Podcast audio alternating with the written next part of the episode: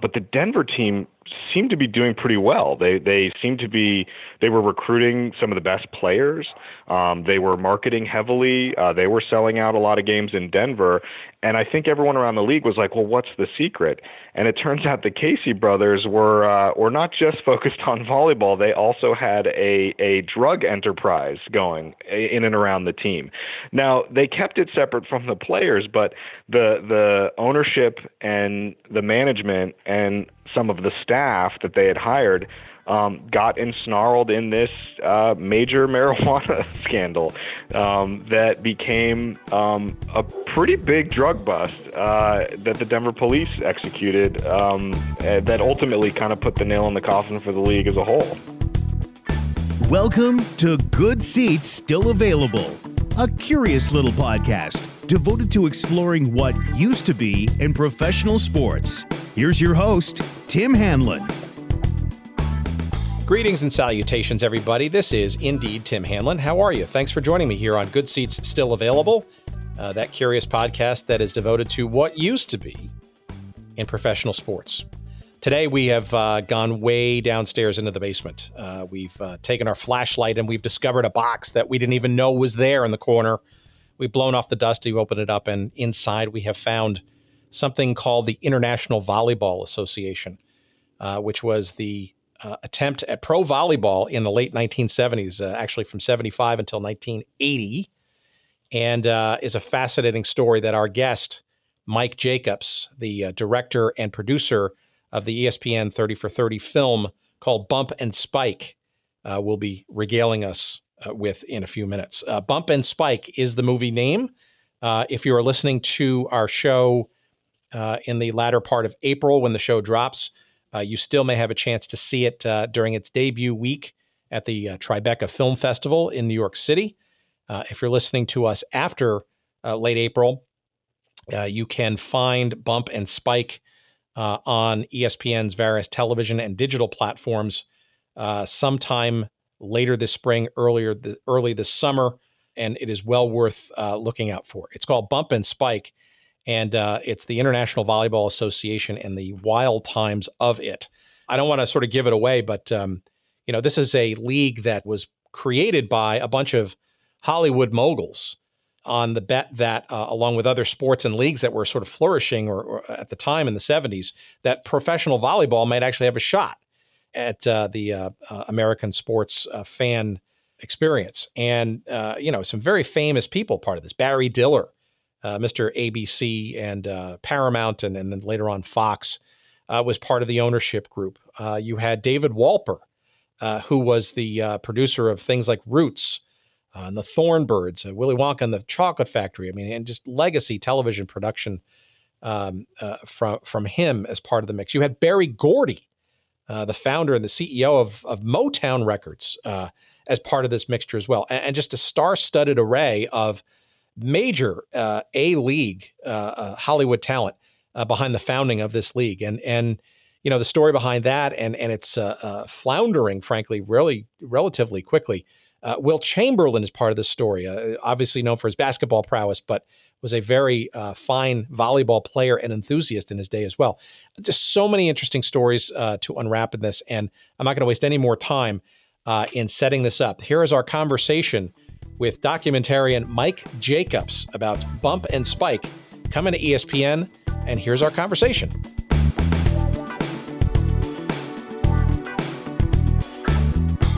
All right, so hi, Mike Jacobs. Thank you for uh, for joining me here on the uh, fledgling podcast. Thanks for having me. It's an honor to participate. So, a little bit of background before kind of we jump in. I mean, uh, Mike, you're a, um, uh, a, quite prolific, actually, a documentary filmmaker, especially in the realm of sports. Um, for those who are not familiar, um, you know, well, actually, should be familiar with the ESPN 30 for 30 or ESPN Films brand. It depends on who, who's calling it what these days, it seems. But um, you want to give us a little bit of background on on, on the, the two films that you've done prior, and then we'll sort of segue into why we're here today. Sure. Yeah. Well, again, thanks for having me. And um, the first film I made uh, with ESPN was taking a look back at the history of the first high five in professional sports, um, which is just kind of an odd thing to even think about that there was a first high five in professional sports. Um, so it's an origin story of you know the infamous handshake that now you know is ubiquitous. Um, but it was kind of a unique story just because of one of the originators uh, was a, a baseball player.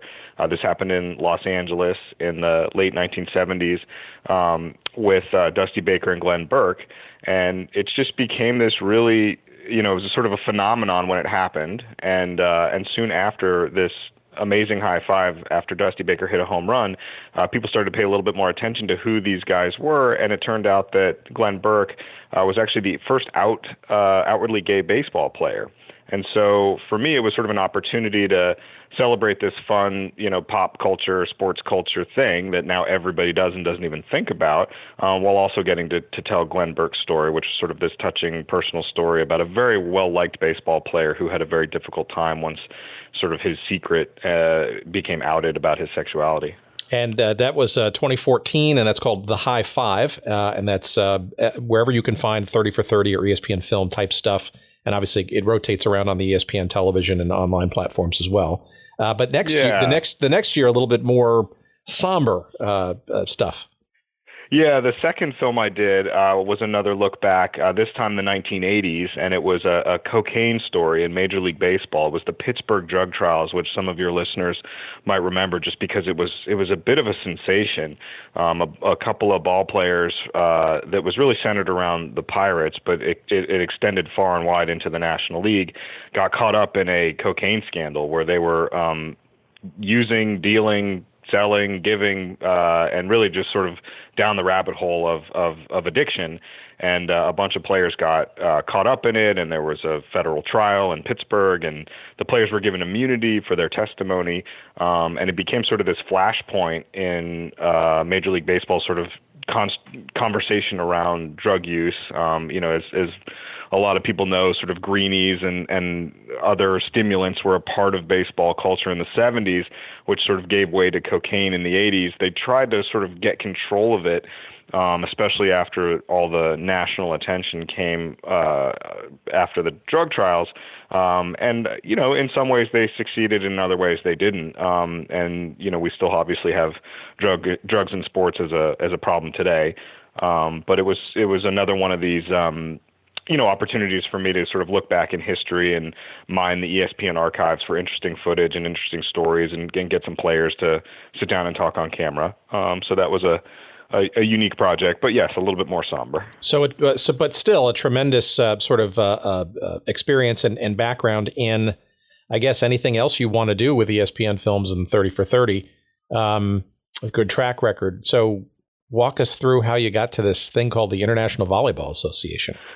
Well, you know, I think f- for me, uh, you know, I love um, I love sports and I love sports stories, um, and especially the sort of lesser known stories. The, the high five is a great example of just sort of something that I don't think a whole lot of people know about. I had certainly never heard of it. And the International Volleyball Association is another one. I, I had never heard of the International Volleyball Association.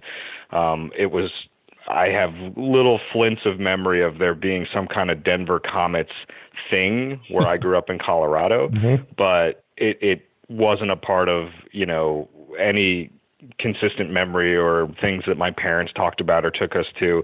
So you know, out of sight, out of mind. Um, but as I started making these ESPN 30 for 30s, I wanted to find another story that you know was interesting, funny, forgotten dustbin um, that would have a rich trove of archival material.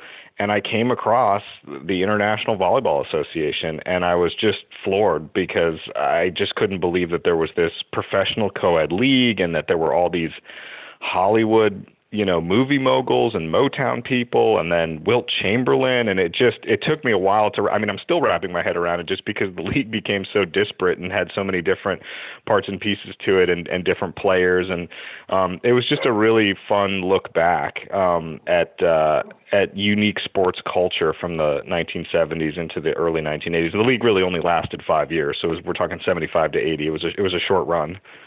Well, you have you have stumbled across a uh, a fellow uh, uh, uh party who is interested in in forgotten things and leagues and teams and whatnot, and maybe some conversations in the months and years to come, perhaps could generate some some further topics. But let's let's uh, uh, tell our audience that the uh, the movie is the movie is called. Uh, that sounds like the uh, your uh, marketing department is. Well, there we go. There we go. Hang on a quick second. No problem.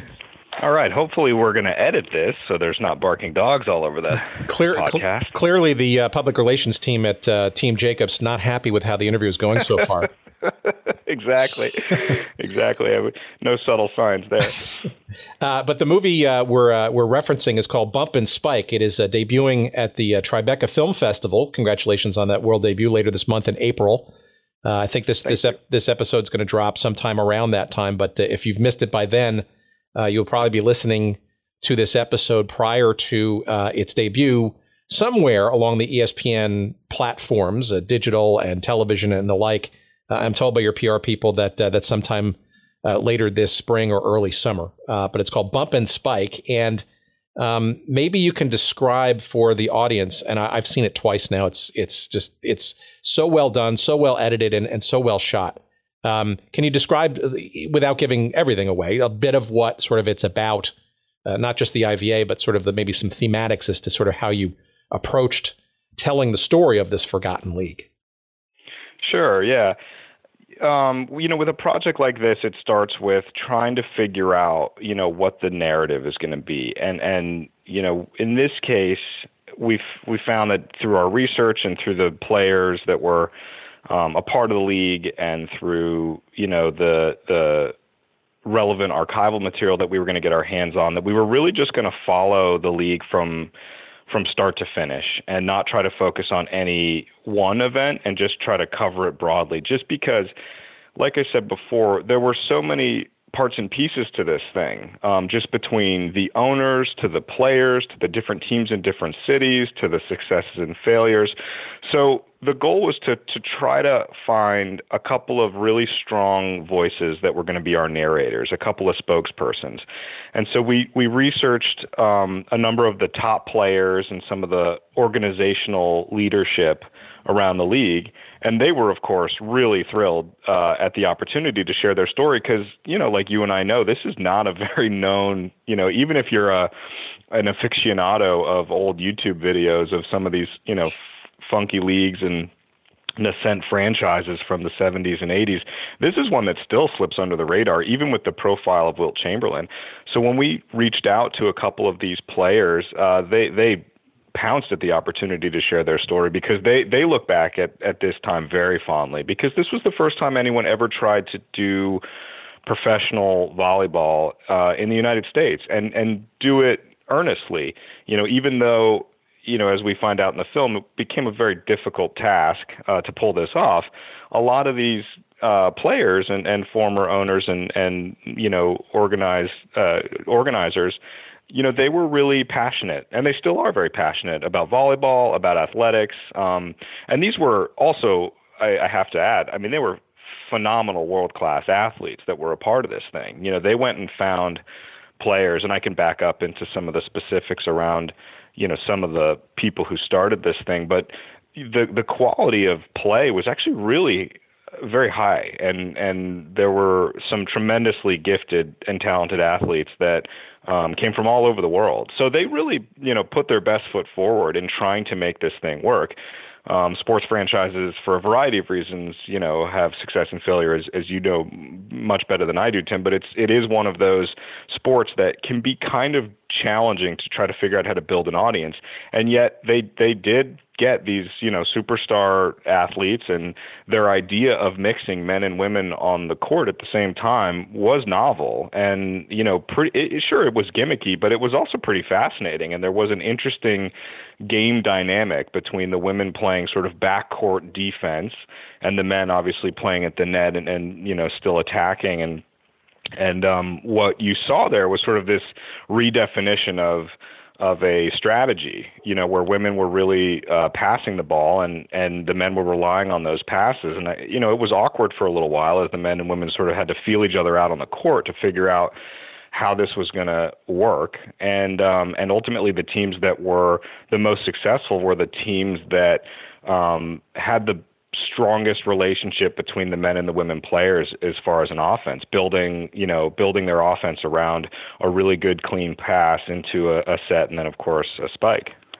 So, uh, how did the um, and, and, the film touches on this, but uh, the, the genesis of starting a pro league around volleyball actually emanated out of uh, the 72 Olympics, right? And and it's international yeah. interest and, and curiosity, I guess, from from some of the the moguls that uh, kind of put it together. Yeah, a bunch of a bunch of Hollywood guys went down to Munich uh, to go to the Olympics in 1972 they were taking in sports, and some of them were were you know filmmakers that had worked in television and had done sports programming and sports documentaries. So these were sort of fans of sports and entertainment. But they're at the Munich Games, and they're checking out all sorts of different um, sporting events, and they go to volleyball and they see these these matches in indoor volleyball at these um, you know rowdy arenas, and they see these you know world class athletes, really exciting, compelling, you know competitive matches and they sort of think to themselves, you know, why don't we have this sport in the United States?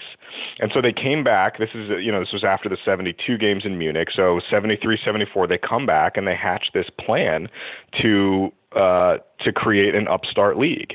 And they were going to get a bunch of, uh, you know, players that they had seen at the Olympics and some of their other, you know, uh, teammates and try to build um, different franchises in different cities. They did this along the West Coast, and they did a couple of franchises in in cities like you know Los Angeles and San Diego, and then smaller smaller market cities in places like Tucson and Denver, because um, their hopes were they could you know try to make a splash uh, in the in the bigger cities that were sort of volleyball friendly, that were you know uh, culture culture fits, and then also do this in places where there wasn't a, another professional sports franchise to compete with.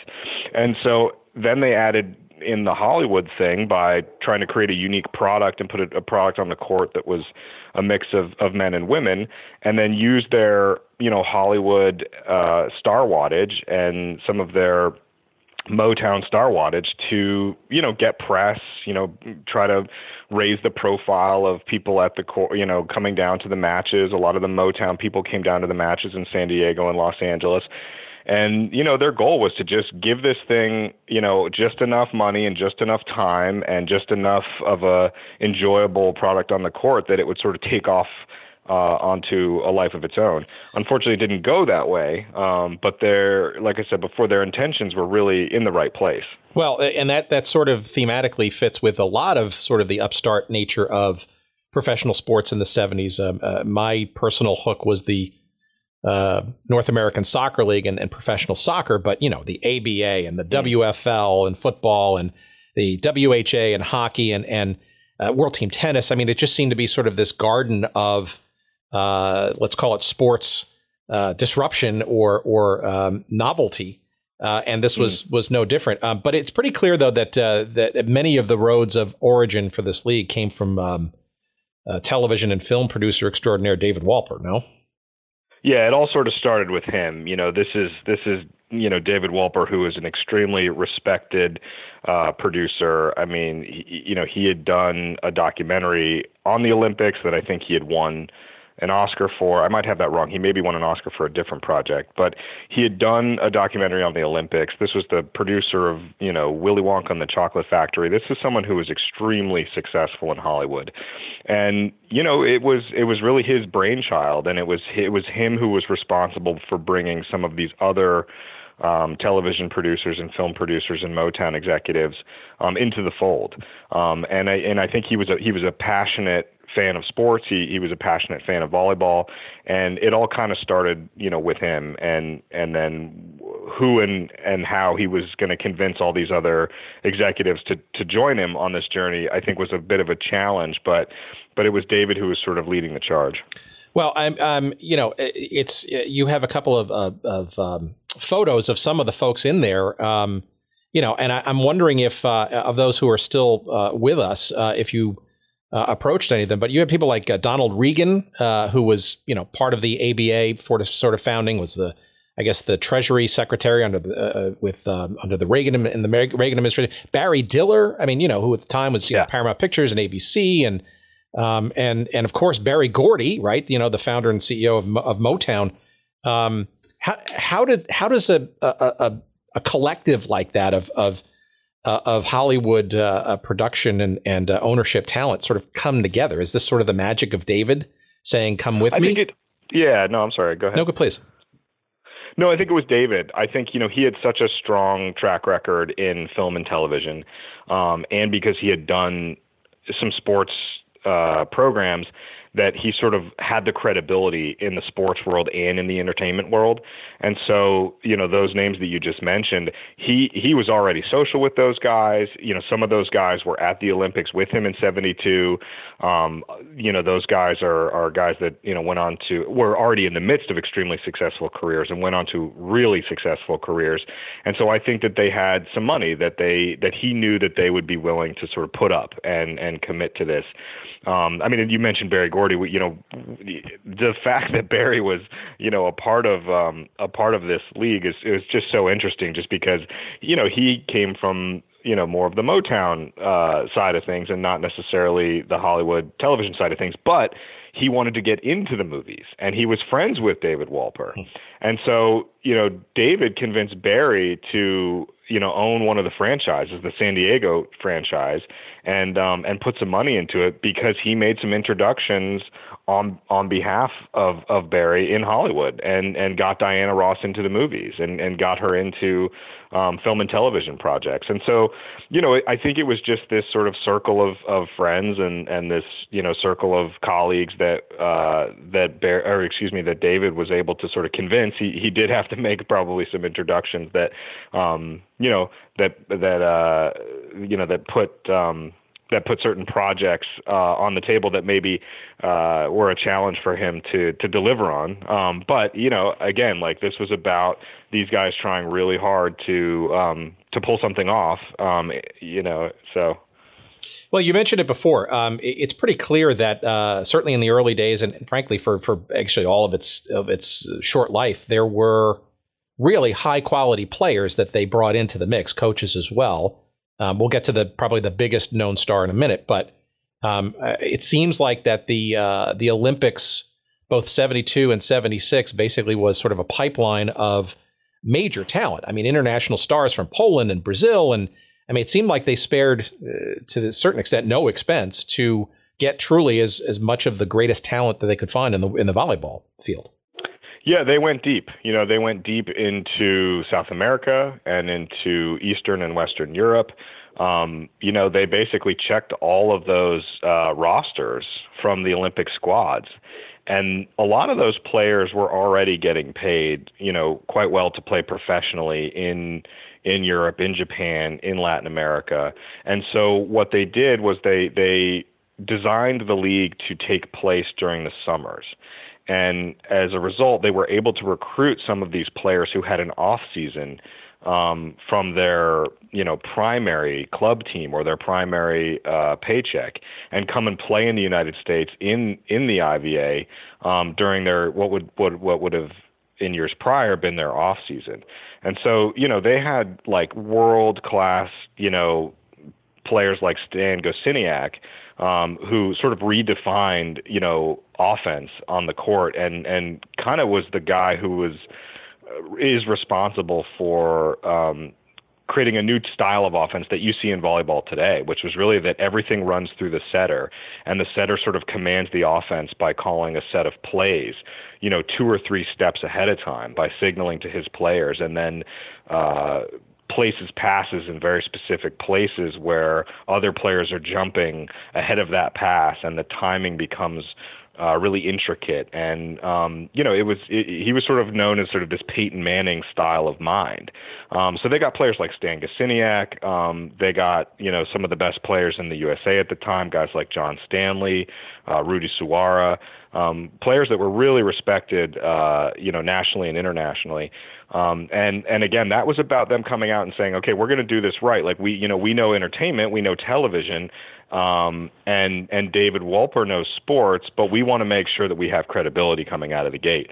And the same thing for the women players. They went and found women players from national teams from Japan, um, Peru, uh, and then here in the United States, they had players like Linda Fernandez, who was you know, arguably at the time in, in the late 70s into the early 80s, considered one of the ba- one of the greatest all-around female athletes in sports. Um, she had won an ABC Superstars competition. She was like a world-class Olympic high jumper. Um, you know, she was a, you know, very successful in a, in a variety of different sports, and so you know they just wanted that competition um, and that gameplay to be as good as it possibly could be in order for you know the league to kind of come out and, and find its footing uh, for, from a fan base perspective. It seems like there was also a, a pretty strong contingent of uh, beach volleyball players as well, which is obviously a major thing, has been for, for many years on the West Coast, but it almost felt like that was a natural complement to some of these sort of world class, you know, international players as well to make sort of a nice combination. Yeah, the beach game. I mean, a lot of these guys they played year round, right? So and they played on the beach and they played indoor on the court. Um, you know, they, they for them volleyball was was a lifestyle and full time, and especially in Southern California, as as volleyball was you know starting to become popular in the United States, you could go out to the beaches in Santa Monica um, and down all the way down the coast into San Diego, and you would see sort of world class beach volleyball going on. And and some of those players ended up in the IVA as well. And this was before you know USA Volleyball really had a strong um, you know, system of recruiting and of uh, taking players, you know, from the beach into the court. Um, but again, they, you know, they, you know, they knew that if they wanted to fill these teams out um, competitively and feature American players that they could build off of, they were going to have to look to the beach as well. All right, so let me ask you maybe perhaps the first penetrating question of the day. Um, you know, you'd think, right, with a a star-studded ownership group and, and visionary folk in the realms of television and filmed entertainment and just the entertainment industry overall, that they would have thought or figured out that television was crucial or at least important to spreading the word about this league and, and getting it publicity and and and uh, attention. I think they can be rightly criticized for that. Yeah, I mean, I, they had a real challenge figuring out how to partner with a broadcaster. And you know, un- unfortunately, you know, David Wolper has since passed, and guys like you know Barry Diller didn't return our phone calls when we requested to to to interview them. Uh, Berry Gordy as well. His people never got back to us. you know, I think this is maybe not not something on their on their uh, records that they wanted to uh, make a huge part of their of their history. But um, but anyways, yeah, they they struggled. They struggled to figure out how to get this on television. I think in the end they got a couple of minutes once a week on Wide World of Sports. They were able to get you know one or two players on Johnny Carson. Um, but generally speaking, they never really had, uh, you know, and also lest lest we not forget that cable television and sports television was so different from what it is today. I mean, we're so used to now, you know, ESPN having four or five channels, the tennis channel, the NFL network, Major League Baseball. I mean, all these different, you know, very specific sports programming, niche programming, obviously the internet. It's sort of constant and easy to forget that you know there were only the major networks back then. And so the choices were really limited and the competition for getting attention was really challenging. And it's really always been about football baseball and basketball. And so they they really struggled. I think that their goal was to create the demand you know start selling out the arenas you know start to partner with major brands um, you know start to elevate the profile through the different superstars and the athletes and and Wilt Chamberlain, which we'll get to in a second. But you know, they they were really never able to get a consistent uh, broadcast partner. Which, yeah, I agree. I was surprised given given the background of these guys. I think they were surprised at how challenging it was once they put the product on the court. I think they they sort of thought, if you build it, they will come, and um, and it just never happened. Well, so I, I, will put it out to our listeners, uh, as I uh, will tend to do. Um, uh, from what I understand, uh, I read somewhere, I think, that uh, there was indeed one, uh, aside from your the ABC Wide World of Sports stuff that you're mentioning, the broadcast of the All Star game, I guess, in 1977, that was carried on CBS. Now, many of my listeners will know from my sort of geekdom in the realm of professional soccer, CBS was also very active – in the once in a while broadcasts of things like Pele's first game and the NASL and all that kind of stuff. Uh, but uh, there are a bunch of games out there, uh, uh including this one, it seems, that seem to be um, somewhat lost to history, and you wonder where that that footage might sort of live. And I'm sure you you went uh, high and low trying to find that, and if anybody would have discovered it, it would have been you. But um, you know, it is out there, and you wonder how uh, and th- how that looked and was presented, um, and whether that could have made a difference, or or maybe what the reaction to it was. Well, I think you know, I think that. Well, I, well, I have to back up and say too that um, one of the greatest challenges with uh, with these ESPN projects and and is uh, is the archival material. A lot a lot of that archival material is is quite expensive mm. to license, and so even when we came across, we actually came across some pretty awesome um, stuff, even from like Johnny Carson of Johnny Carson playing volleyball with Linda Fernandez and Mary huh. Jo Peppler, um, and some of the players that were you know in the league at the time, and and they talk, were talking about the league. Um, licensing material from Johnny Carson's show is like it, very cost prohibitive. Um, and and that All Star game that you mentioned is from CBS. We did get uh, a line on that footage, but the barrier of entry was quite high. And so these are not unlimited budgets, and you have to sort of pick and choose, sure. and you have to um, turn over every stone and then try to figure out how you're going to make what footage work where. Even some of the Getty archives, which have a tremendous amount of, of wonderful still photographs from the league, some of their best stuff is the Sports Illustrated photography, and that's also pretty expensive. That may be more uh, inside baseball around uh, how these productions work than your listeners care to know. No, it's but, great. Um, it, you do you don't have carte blanche and um, and especially with a project like this that relies so heavily on unearthing this material in order to like show and try to explain what happened it it can be challenging um, so we we had to rely mostly on the film reels that we got that were created by the league, and then um, a certain amount of archival from the usual suspects like Getty Images and the AP, um, and then from people's you know personal archives. Um, and so it can be a little bit of a challenge, really, with all of these projects that are in the 70s and 80s. Um, you know, some of them just lack coverage, and some of them have coverage, but they're um, very expensive to even you know get copies of, let alone license. Well, it, it, that's uh, the whole process is indeed fascinating, and and um, uh, you know the idea. I, I, frankly, the the stuff that you did get and that is in the movie, I thought was just it, it was tremendously done. Frankly, I don't want to give it away, but the, some of the the footage at the very beginning of the movie um, uh, there is a dulc- the dulcet tones of, of one of the well-known ABC network voiceover guys at the time, uh, giving a real tonal base to uh, uh the excitement that is the IVA. It's, it's just a great scene setter. Um, so yeah, you, got to be commended for what to, you did find. Yeah, I mean it's pretty hard to. Um, it, you, I fell in love with that footage the moment I heard it, let alone saw it. You know, that guy's voice is just so perfect. It's so on the nose and um, in all the right ways. And it really does, like you said, nicely set the tone for the film because you're you're dropped immediately into that era through through the voice, through the music, and and then through this, you know, funky. I think that's all 16 millimeter, you know, film stock that has been through about 16 different transfers before it wound up wound up in our hands. And um, and so you're seeing this stuff, uh, you know, kind of in a raw form and in a form that was never overly polished or produced. Um, and then you're seeing it generations later. You know, it's a long time ago, and the fact that that footage still exists at all um, is kind of remarkable. Um, and it was really one of the f- more enjoyable parts about making a film like this is turning over those stones and seeing what what comes up. You know, getting a hold of some of the you know original programs some of the magazine covers. You know some of that stuff is 30 40 years old and the fact that it's out there at all you know we found a bunch of stuff on ebay and then went to the the rights holders and they you know a lot of the rights holders we couldn't even track down because it was so long ago and so forgotten.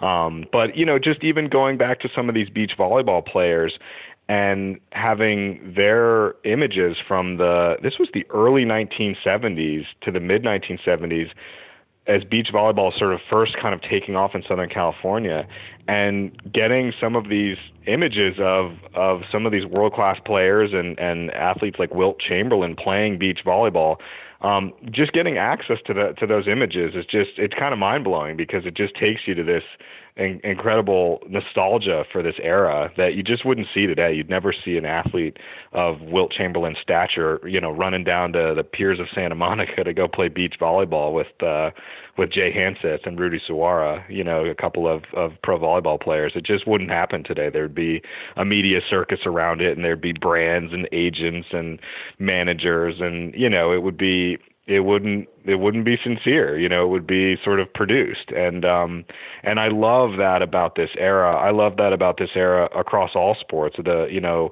the the sort of lack of branding and the lack of overproduction and just sort of athletes being people um you know is really refreshing. And and a lot of the archival material feels so um enjoyable to sort of um, immerse yourself in because they're not covered in brands. They're not covered. They're not surrounded by hordes. It's just it's a little bit more pedestrian in a very refreshing way. That's a that's a tremendous insight, and and you wonder. I think you hinted at it before. You know, in some respects, it, if it was done a number of years later, perhaps in today's modern time, whether and perhaps it is the, the seeds of the ability for a, a league such as that to to be much more fledgling and more rooted today, given all the commercial and distribution opportunities that exist. Yeah, exactly, exactly. I think it's just it was a different era, and and you cover these different, um, you know, you cover these different leagues and upstarts and franchises, and I don't know. There's just what I love about it most that you can probably speak to as well. Is there's just a little bit more of a purity. You know, it was really just more for the love of these games and for the experimentation of sport. And you know, I have young children now, and and you know, getting to sort of goof around and play sports with them.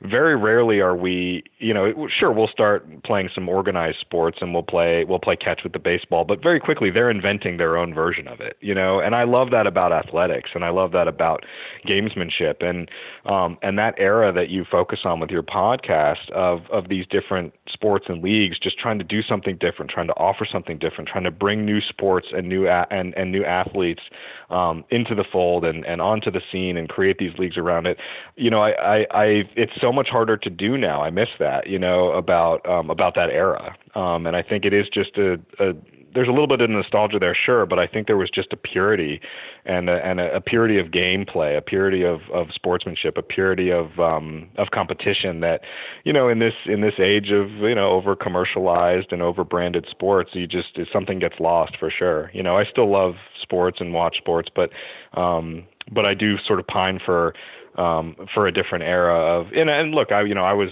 I was a kid in the 80s so it's not like I was watching a ton of of professional sports.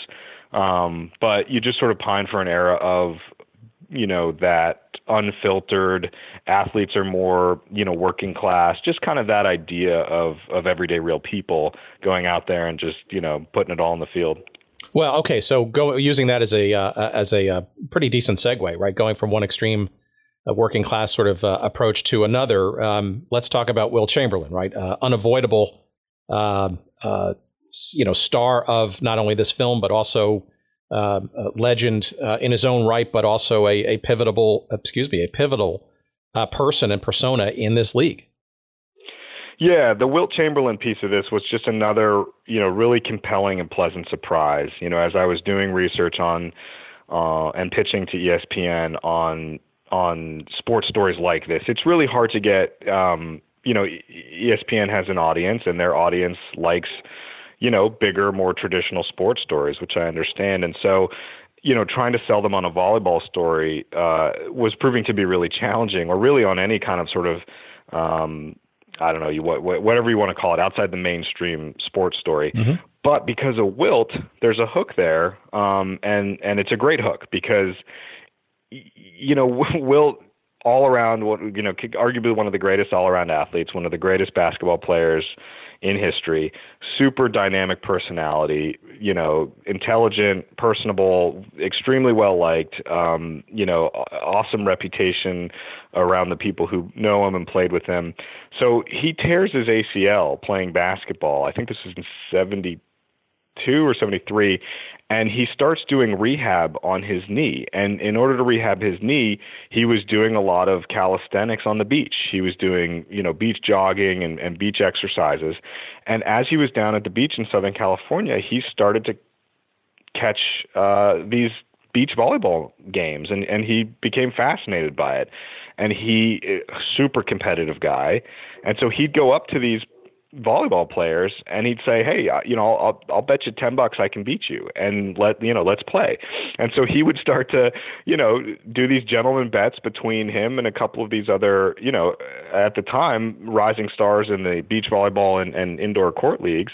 Uh, I mentioned Jay Hanseth and Rudy Suwara who appear in the documentary. He would go up to them and say like hey let's let's get a game going here. And he would more or less teach himself how to play volleyball and they they sort of took an interest in him and they you know helped uh, body position, footwork, timing of his jumps, and he just fell in love with the game of volleyball. And so as a result, the guys who were a part of that founding team, the the, the movie mogul group, you know, they knew Wilt was a fan of the game, and Wilt, you know, started, you know, he he he also went to, you know, some collegiate matches, and he just fell in love with the game because it, he loved the physicality of it. You know, obviously he had great height, so he he loved the opportunity to to get up there and stand at the net, um, and and smash the ball. But you know, he he loved uh, the style of play. He loved the international flavor. He was a true fan, and so they the the guys from this movie mogul team, they said, hey, why don't we use Wilt as a marketing tool? Um, but let's also, you know, give him the opportunity to play. And he became like a, a phenomenal volleyball player, especially considering it wasn't his first sport. Um, but he was out there, you know, and he played for a number of different teams. And so um, the way that it worked is, you know, so he was president of the league, so he became an executive, um, which was really just sort of uh, an opportunity to put him into a position of marketing on behalf of the league. Um, but being the competitive guy that he is and being the athlete that he was, he was sort of like, I, I actually also want to play. And so they, you know, let him play on a number of different teams throughout a couple of those first, you know, three, four seasons. And you know, he was a big draw for the crowds. Um, but for him, it was it was about the game. He was, you know, he took every match as seriously as he would, you know, a basketball game. So it was very, very cool to see this guy who you would think would have nothing to do with volleyball, you know, and and and just his size on the court and his style of play. Um, it was really fun to go back and look at that stuff. But but yet, it, it even his presence though didn't seem to kind of get the league over the hump, right? Uh, aside from a blurb or two in Sports Illustrated, what happened this week, and if anything, you know, obviously some local press, but but nothing, you know, big, maybe except for that that All Star game on CBS. Yeah, exactly. I mean, it was just again this fundamental problem of of of the product not necessarily going the right way. They would they would sell out a couple of early matches that they promoted heavily and they would bring Wilt and they would have, you know, Aretha Franklin sing the national anthem and they would do everything that they could to sort of kickstart this thing. But unfortunately, you know, some fans showed up and they had some core fans, but in, in order to get a fr- you know, in order to get one of these sort of franchise leagues off the ground, you got to be committed and I think part of that commitment is financial and I think a lot of these guys um, you know, even with Wilt and, and even with, you know, some of their um, connections in the entertainment industry um, and trying to leverage those connections, they still just couldn't figure out the right formula. And so then it was like, well, how much more money are we going to have to put into this thing? You know, they had already, a lot of these guys like Barry Diller and, and Berry Gordy, I mean, they had spent, you know, over a $100,000 of their own money and the returns were not great. And so you know, a year plus in, a lot of those guys were bailing.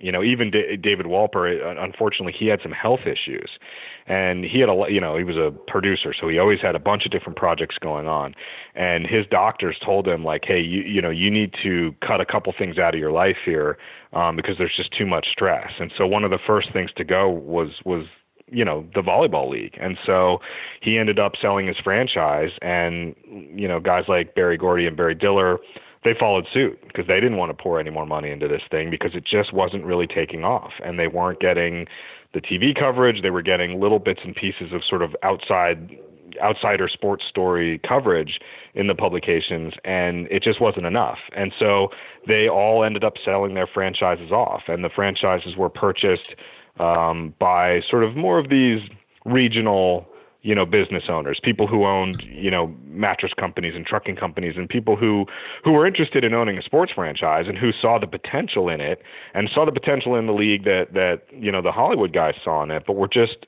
um just a different type of profile, a different caliber of, of businessman and woman, and um, and they continued to run the league, but it, it, a lot of the air had been taken out of it after that first and second season.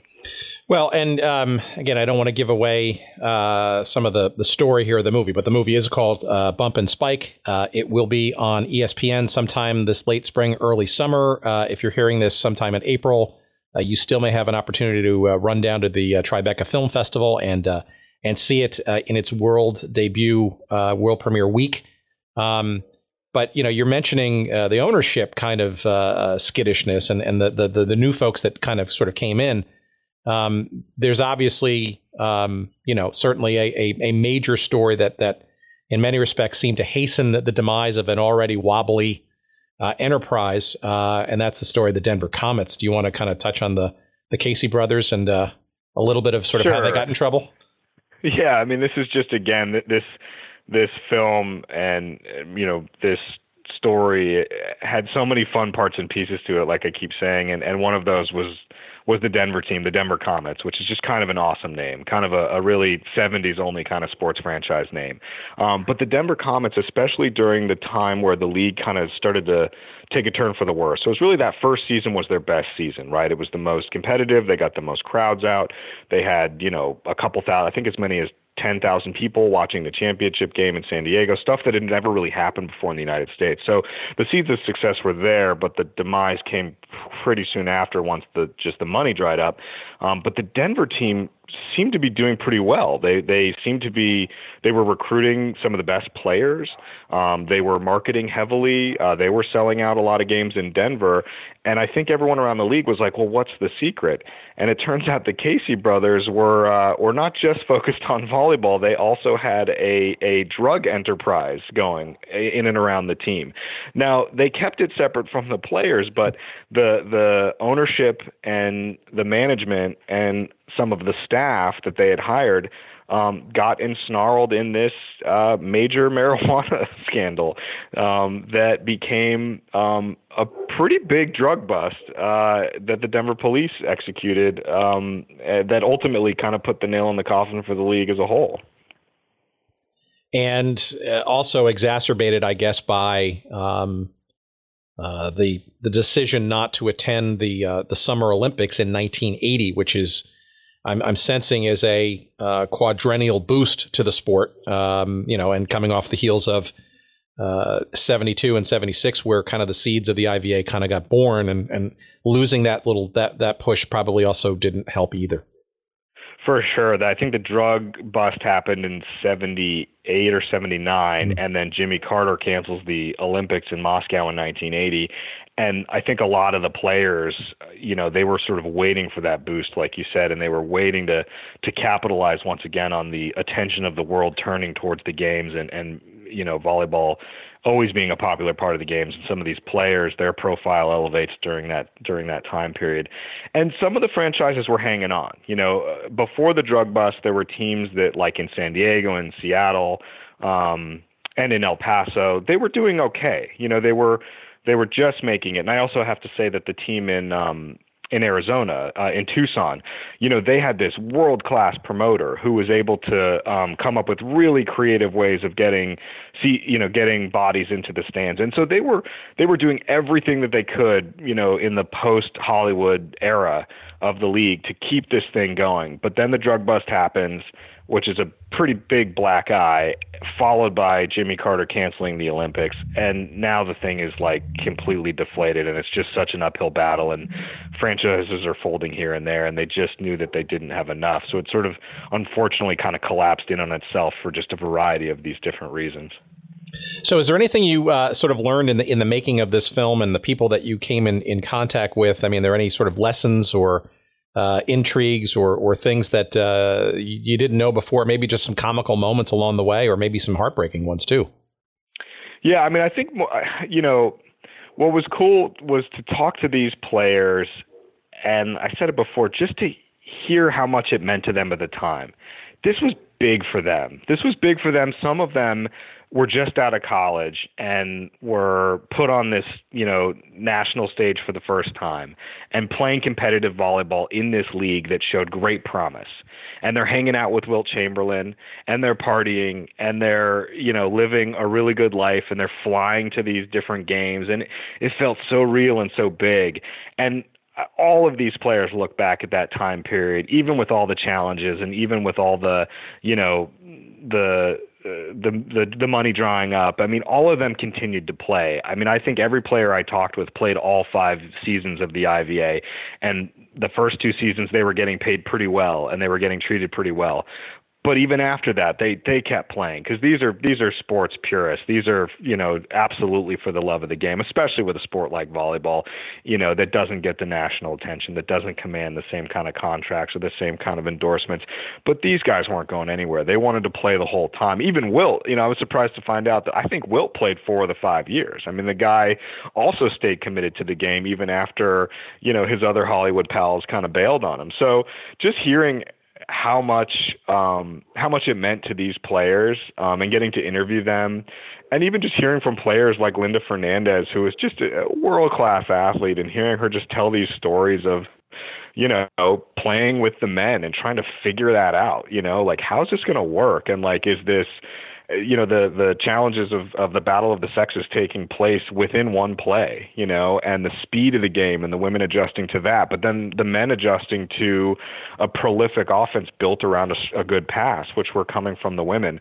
Those types of stories were were really fun um, to to share and, and go back and look at well, the uh, the film is called Bump and Spike, and uh, again, if you're listening to this in late April, it's uh, premiering at the Tribeca Film Festival. Uh, tickets, uh, perhaps some quote unquote good seats still available, although I doubt it. I'm sure it's already sold out or whatever.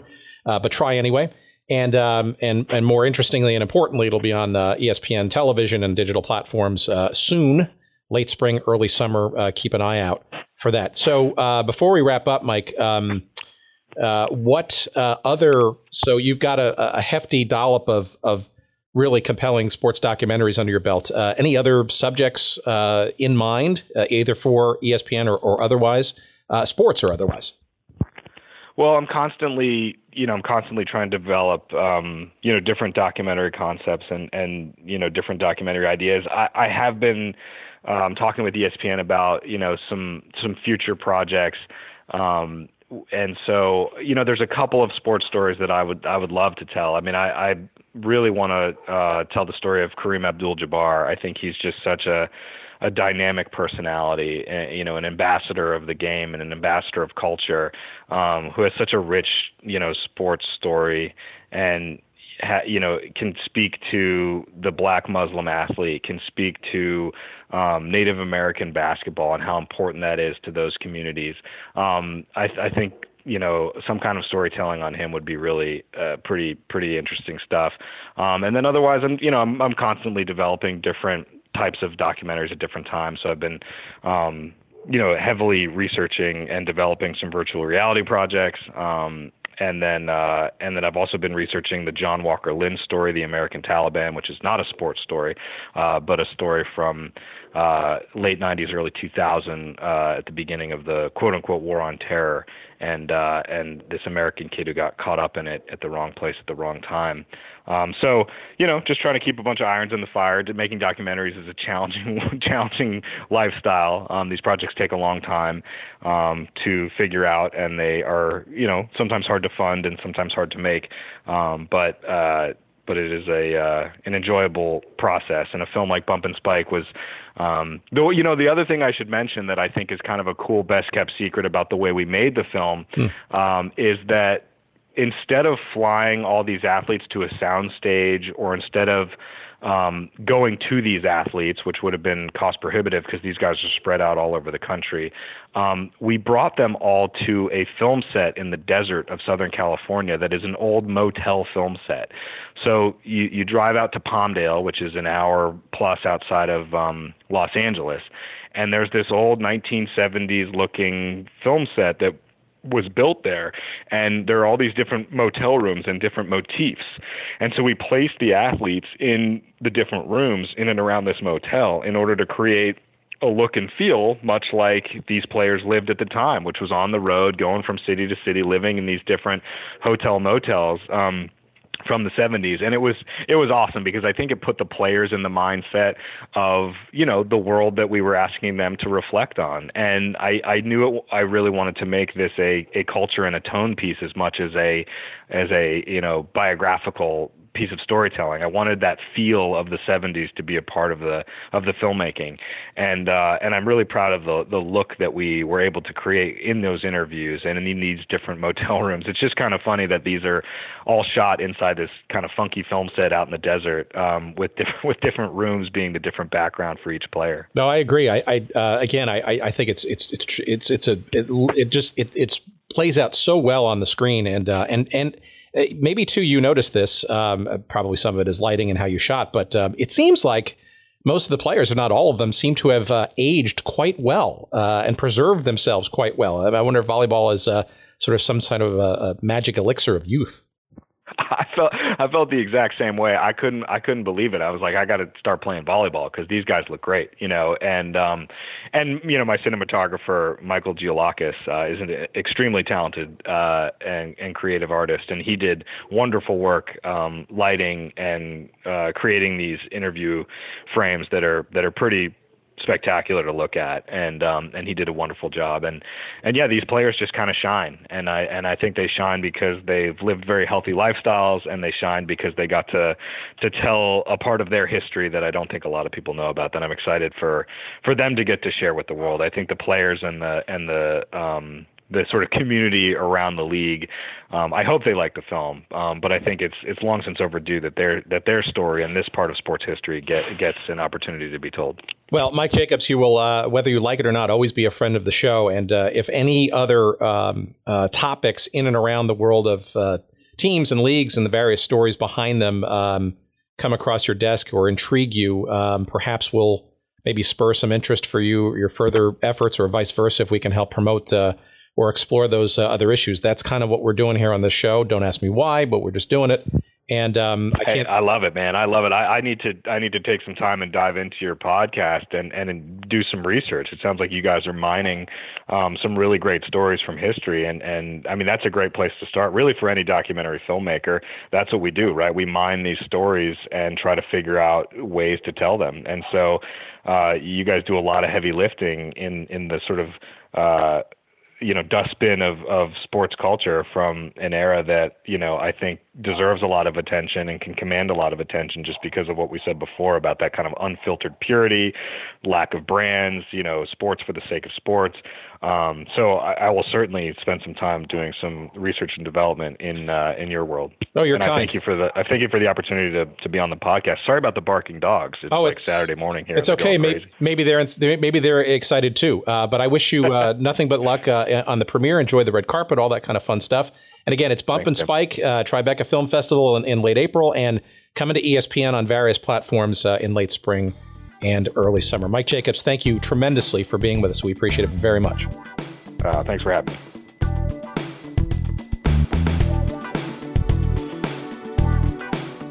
All right, there you have it. There's our chat with Mike Jacobs. And again, the uh, movie is called Bump and Spike. Uh, it is uh, available on ESPN television and digital platforms starting sometime in July, we think. Uh, so, depending on when you're listening to this show, uh, it is either out there or soon will be. Um, well worth your time. It is awesome. It's fun to watch, uh, even if you're not a volleyball fan uh, or even a sports fan. The story is great. Uh, it's not all that long, and it's uh, it's it's just it's fascinating. It's just it really is something else. It's really well done. don't forget also too that Mike has been the filmmaker behind two other ESPN 30 for 30s uh, one called The High Five in 2014, uh, sort of the origins of that sort of hand slap that is uh, part of pro sports these days back in the, the 77 uh, LA Dodgers between Dusty Baker and Glenn Burke, and the story that sort of emanated out of that sort of simple hand gesture. Uh, and then in 2015, uh, Mike also did uh, the uh, sh- uh, the short, actually not short, it's about half an hour long, called the Pittsburgh Drug Trials, which recounts sort of the aftermath of the 1979 uh, uh, champion, uh, baseball champion Pittsburgh Pirates and the uh, major uh, drug slash cocaine scandal that sort of came out of that that team and that story as well. Um, and uh, that also is a, a, 30 for 30 well worth looking for. But uh, definitely look for Bump and Spike. Uh, it is a it's a gas, as the kids would say, and it's it's fascinating. And I can't thank Mike enough for for the chat about something definitely from the dustiest of dusty bins in forgotten sports history. Um, last thing, of course, is please go to our website for all of our stuff. That's goodseatsstillavailable.com. Watch your spelling. Uh, social media at Good Seats Still is where you'll find us on Twitter. On uh, Instagram, you'll find us at Good Seats Still Available. Uh, you'll find us on Facebook. Uh, and again, on the website, you can send us email and, and interact with us that way. Thank you, thank you, thank you. We love hearing from our listeners, and uh, we uh, appreciate your, your listenership. Take care. We'll see you soon. Take care, everybody.